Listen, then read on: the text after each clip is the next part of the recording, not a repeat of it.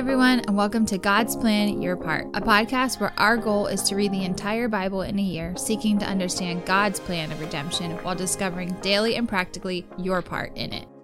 Hey, everybody. Today we are looking at Matthew 25, and I'm excited for this conversation because Matthew 25 actually contains a couple of parables that I think can be commonly misunderstood. You may have actually heard somebody teach these passages and they may have actually taught something that is not quite right. And the reason I'm excited to talk about it is just examining what Jesus is teaching, what Jesus is saying, um, and like critically thinking about it can really help you understand what's going on.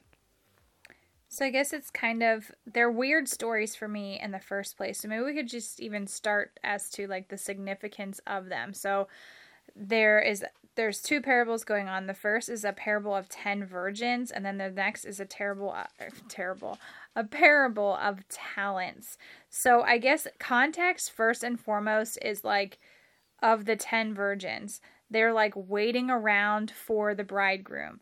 Okay? And it says that some of them um, or they all, excuse me, became tired while they were waiting for the bridegroom because he was delayed. Um, and then finally he's coming. They come out to meet him. And the foolish said, Hey, give us some of your oil. And the wise said, There's not going to be enough for everybody. Yep. So, like, I guess what is the significance of making this story about a virgin waiting for the bridegroom? like, I just don't like why use this. So, so common practice would have been for the virgins who would, would actually be like the um, like the wedding party, like the what we would call today like the maid of honor, the bridesmaids. Got you, yeah. They would have been anticipating the bridegroom to show up to start the wedding celebration. Mm. So this is like one of those cultural pieces we don't really do anymore. Yeah. But they would have understood immediately um, that actually contributes to why we don't interpret these correctly because it's like an old practice that nobody understands anymore. Mm-hmm. I mean, there there are people that do. Don't hear me the wrong way, but um, but face value is kind of weird. It can be enticing, and I see people do this with parables all the time. We think that because it's a parable, like the symbolism is just like dialed up to eleven, and you can just like make anything mean anything. And you need to be really careful about that when you're listening to a Bible teacher, because there's usually just like one main point and there's not actually 10 tangential points to make because you want to turn everything into symbolism. So what's going on here at the center of the story is that these these um, these bridesmaids, these virgins, are supposed to be prepared, and half of them are prepared, and half of them aren't. So some of some people can focus too much on the fact that they fell asleep. Um, actually, I think everybody falls asleep at one point. So we'll focus on the fact that the the bridegroom is coming late. Uh, but what really should get our attention here is there are five virgins who take just the amount of oil to burn in their lamps, and there's five other ones who take extra oil. And the good guys, I guess, of the story are the ones who have extra.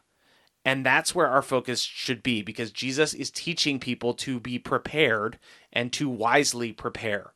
So, like, the winners of this story are the ones who are wisely prepared for what is coming. They're not underprepared. They're not, I guess, I guess maybe to some degree they're overprepared. I don't know.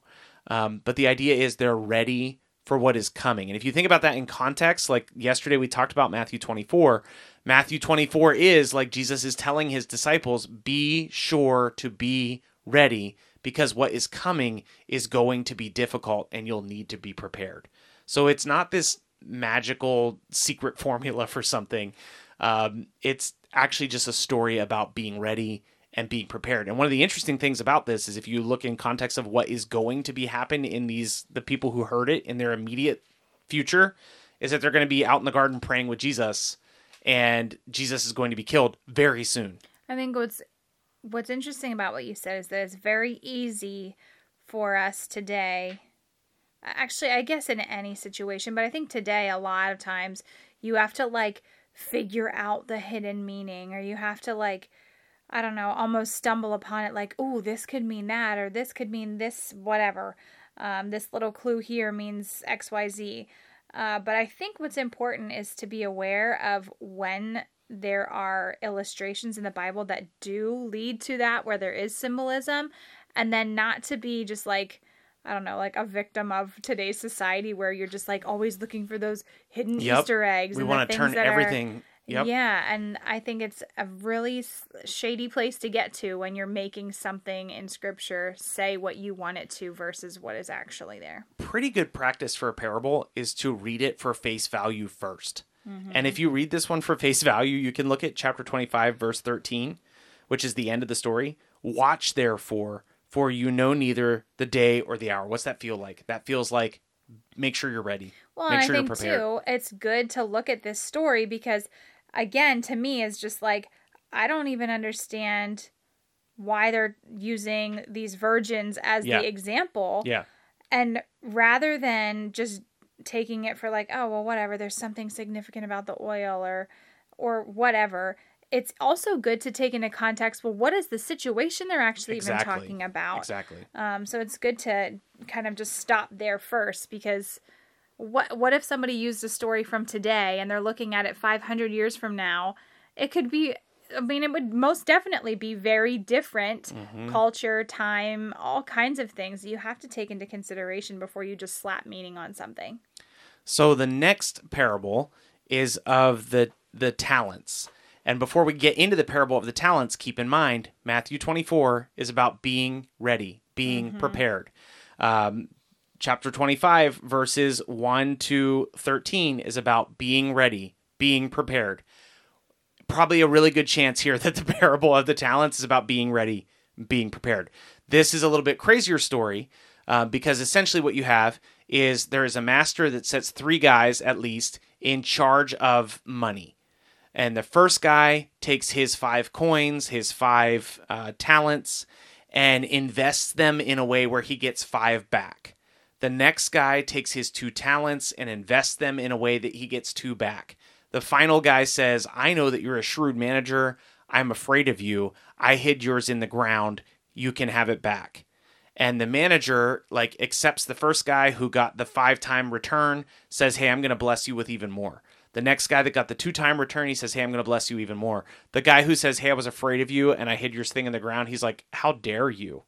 I'm going to cast you out. Doesn't he? This is actually where he says about um, wailing and gnashing of teeth. Yeah. We they're they're uh verse 30 and cast the worthless servant into the outer darkness in that place there will be weeping and gnashing of teeth seems wild um, but again if chapter 24 is about preparation if the parable of the virgins is about preparation maybe this is about preparation So, how does preparation, like, how, what does that look like for us as believers? Like, what is the message that we can glean from this? Because I think there is something that we can apply as well. Like, what does that what does that mean for us to well be i think prepared? one of the most mm-hmm. interesting things to me is that a key emotion a key feeling of the third character is that they are terrified of the master yeah. And so instead of reacting out of like love, responsibility, like uh, wisdom, they just act out of fear. Like, I know you're not a good person, so I hid this in the ground so I could give it back.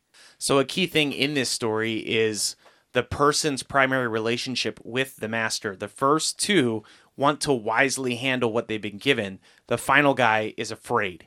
And so what we see here is the people that want to wisely handle what God has given them, they make sure that they produce even more fruit. But the ones who are afraid, uh, who are unprepared, so to speak, um, they are acting out of fear. So I think what I take from it is that God doesn't want us to interact with Him out of fear. Um, when we are prepared, we can have faith, we can be confident, and we can use our gifts and talents well to produce more fruit. One thing that's nice about interpreting it this way is Jesus is continually talking about producing more fruit. Uh, we've seen fig trees and and comments on whether they bear fruit or not. We've seen parables about the seed that is thrown out that produces fruit or not. Um, so this tracks with what Jesus has been teaching, and so we don't want to be shrewd managers that are afraid of Jesus. We want to have faith and trust in Jesus and handle well what He's given to us. I don't know. Does it also kind of play into like our responsibility of discipling others to like actually making Yeah, a difference in the world? I, don't know. Is that kind of Well- what that's alluding to also? you know, you, you think about some of the arguments against like um like like scaring people into heaven. Yeah. that that if if we are in fact trying to scare people into heaven, we're leading with the fact that like you're going to hell, you better love Jesus. Like that causes you to have an incorrect perception of who God is, and your motives then would be incorrect. Yeah. And so when we love God, when we appreciate what He's given to us, we want other people to experience that and we want to reproduce those fruits that we've seen in our lives in other people's lives. So 100% it's discipleship, uh, it's concern for other people, it's bringing people along that journey so that they grow in their faith as well and then they do that for somebody else. So that's how I see like these five talents. The the guy that was the most responsible took his 5 and gained 5 more. Actually like like both of the good guys in the story produced 100% more what they had mm-hmm. um, because they loved the master. So we love the master and we are not afraid of the master. I guess maybe it's a stretch to say they loved him but certainly they're not afraid of him. And so they handle what he's given them well. So we want to handle what he's given us well so the final piece of matthew 25 is this story about sheep and goats and it's where we get the concept of the least of these caring for the least of these which if you've been around church for a long time you're probably aware of that we need to be really careful with how we handle this story um, because depending on how you see this story it actually shifts how you interact with jesus and how you see your faith i think that's true because a lot of times when we and I have done this myself. When we think of God and Jesus as like two different and completely separate, um, oftentimes we'll put God in this weird box of like everything is super black and white, yes and no. Like there is no in between. Um, there are no exceptions, period. Whereas when we think of Jesus, it's like Jesus is loving. He like he sees you right where you are. He loves you for who you are. Blah blah blah blah blah. And there's not as much this like black and white. It seems there's a little bit more gray area where Jesus just kind of like his love covers all. Period. And it does, but I think there's a very important part to this last passage that maybe might clear that black and white piece up a little bit. I think the problem at the center of this misinterpretation is this idea of the least of these because you'll you'll hear this taught what we need to do to honor Jesus is give food to the hungry, give clothes to the naked, give water to the thirsty, and when we care for the least of these, we care for Jesus. Mm-hmm. The problem is that's not actually what the passage says. If you look at chapter 25 verse 40, it says, And the king will answer them, Truly I say to you, as you did it to one of the least of these my brothers, you did it to me. So it doesn't say the least of these, it says the least of these of my brothers. Uh, and there, there's no comma there. It's one thought, the least of these my brothers. So, what Jesus is saying is when you care for people who follow me and believe in me and are my brothers, you care for me. Now, the Bible clearly teaches compassion. It clearly teaches that we need to care for widows and orphans. This passage is not, that's not at the heart of this passage. This passage is about uh, the people who love and care and give compassion to Jesus' brothers. The least of Jesus' brothers are the ones who care for Jesus. So, as believers, when we love and care for each other, we love and care for Jesus. What separates the sheep from the goat in this passage is care and concern for Christian brothers and sisters honoring each other as we honor Christ. If you turn this passage into Jesus saying, when we give water to thirsty people and food to hungry people, you're actually teaching a works based salvation. Yeah. And we don't believe in a works based salvation. And Jesus wouldn't teach a works based salvation. So if you have somebody that teaches this passage and says, well, what Jesus says is, we need to care for the least of these. And when we care for the least of these, we get put with the sheep in the kingdom of heaven. That's a false teaching. That's mm-hmm. not what this passage says. So don't get me wrong. We need to care for people even when they're not believers. But what Jesus is teaching here is that when the final judgment comes, the sheep are the ones who love and care for each other as they love and care for Christ. So when he says least of these, he's actually talking about like the baby Christians, not just regular old hungry mm-hmm. and thirsty people. Yeah. Um, so compassion, yes, always. Um, and and like you were calling out, Jenny, like judgment, yes, Jesus clearly teaches judgment many times. Um, but it, it is important to get this right because if you teach it wrong or if you believe it wrong, what you actually believe about your salvation is incorrect. Mm. Um, we are saved by belief in Jesus alone. That is always how it has worked throughout all time. When Abraham believed God, he believed that provision would come. We but like he believed forward, we believe backward, everyone's saved by Jesus, only by Jesus. And if you start to go down this road of we just need to share compassion and love, uh, you'll go down this kind of weird secular humanism route that's very popular right now. So there's a lot of uh, parables here, a lot of stories. They're very easy to misinterpret. And so one of my takeaways is carefully read parables. Uh, don't look for secret hidden meaning first. Look for just what it might mean on the surface first. Uh, and that will protect you from believing crazy things about these stories. And then, second, uh, clear takeaway here is we need to be prepared for the coming kingdom of God. What that means is we do what we can to honor God out of love and compassion for Him and for each other. And when we do that, um, like really trying to serve the kingdom well, we honor God the most and the best. So I invite you to do that. Like, think through today um, how you can care for the believers that are around you and how you can also live in the light that um, judgment is coming at some point, and we want to make the most of what God has given to us so that we are prepared for that judgment. So we'll be back again tomorrow. We'll see you then. Thanks so much for listening to God's Plan Your Part. Don't forget, it is always more important that you listen to God's words rather than our words. So please stick around to hear the reading for the day uh, or go and find it in the Bible and read it yourself. If you are enjoying the podcast, please leave a rating and write a review on whatever platform you are using to listen to us. Now that we have all that out of the way, here is the reading for today. Matthew chapter 25. Then the kingdom of heaven will be like ten virgins who took their lamps and went to meet the bridegroom. Five of them were foolish, and five were wise. For when the foolish took their lamps, they took no oil with them, but the wise took flasks of oil with their lamps. As the bridegroom was delayed, they all became drowsy and slept. But at midnight there was a cry Here is the bridegroom, come out to meet him. Then all those virgins rose and trimmed their lamps, and the foolish said to the wise, Give us some of your oil, for our lamps are going out. But the wise answered, saying, Since there will not be enough for us and for you, go rather to the dealers and buy for yourselves. And while they were going to buy, the bridegroom came, and those who were ready went in with him to the marriage feast, and the door was shut. Afterward the other virgins came also, saying, Lord, Lord, open to us. But he answered, Truly I say to you, I do not know you. Watch therefore, for you know neither the day nor the hour. For it will be like a man going out on a journey, who called his servants and entrusted to them his property.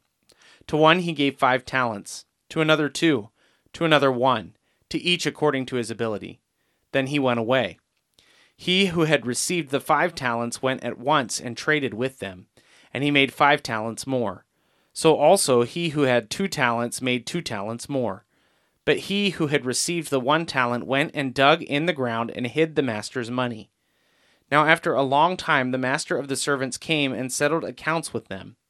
And he who had received the five talents came forward, bringing five talents more, saying, Master, you delivered to me five talents. Here I have made five talents more. His master said to him, Well done, good and faithful servant. You have been faithful over a little, I will set you over much. Enter into the joy of your master. And he also, who had the two talents more, came forward, saying, Master, you delivered to me two talents. Here, I have made two talents more.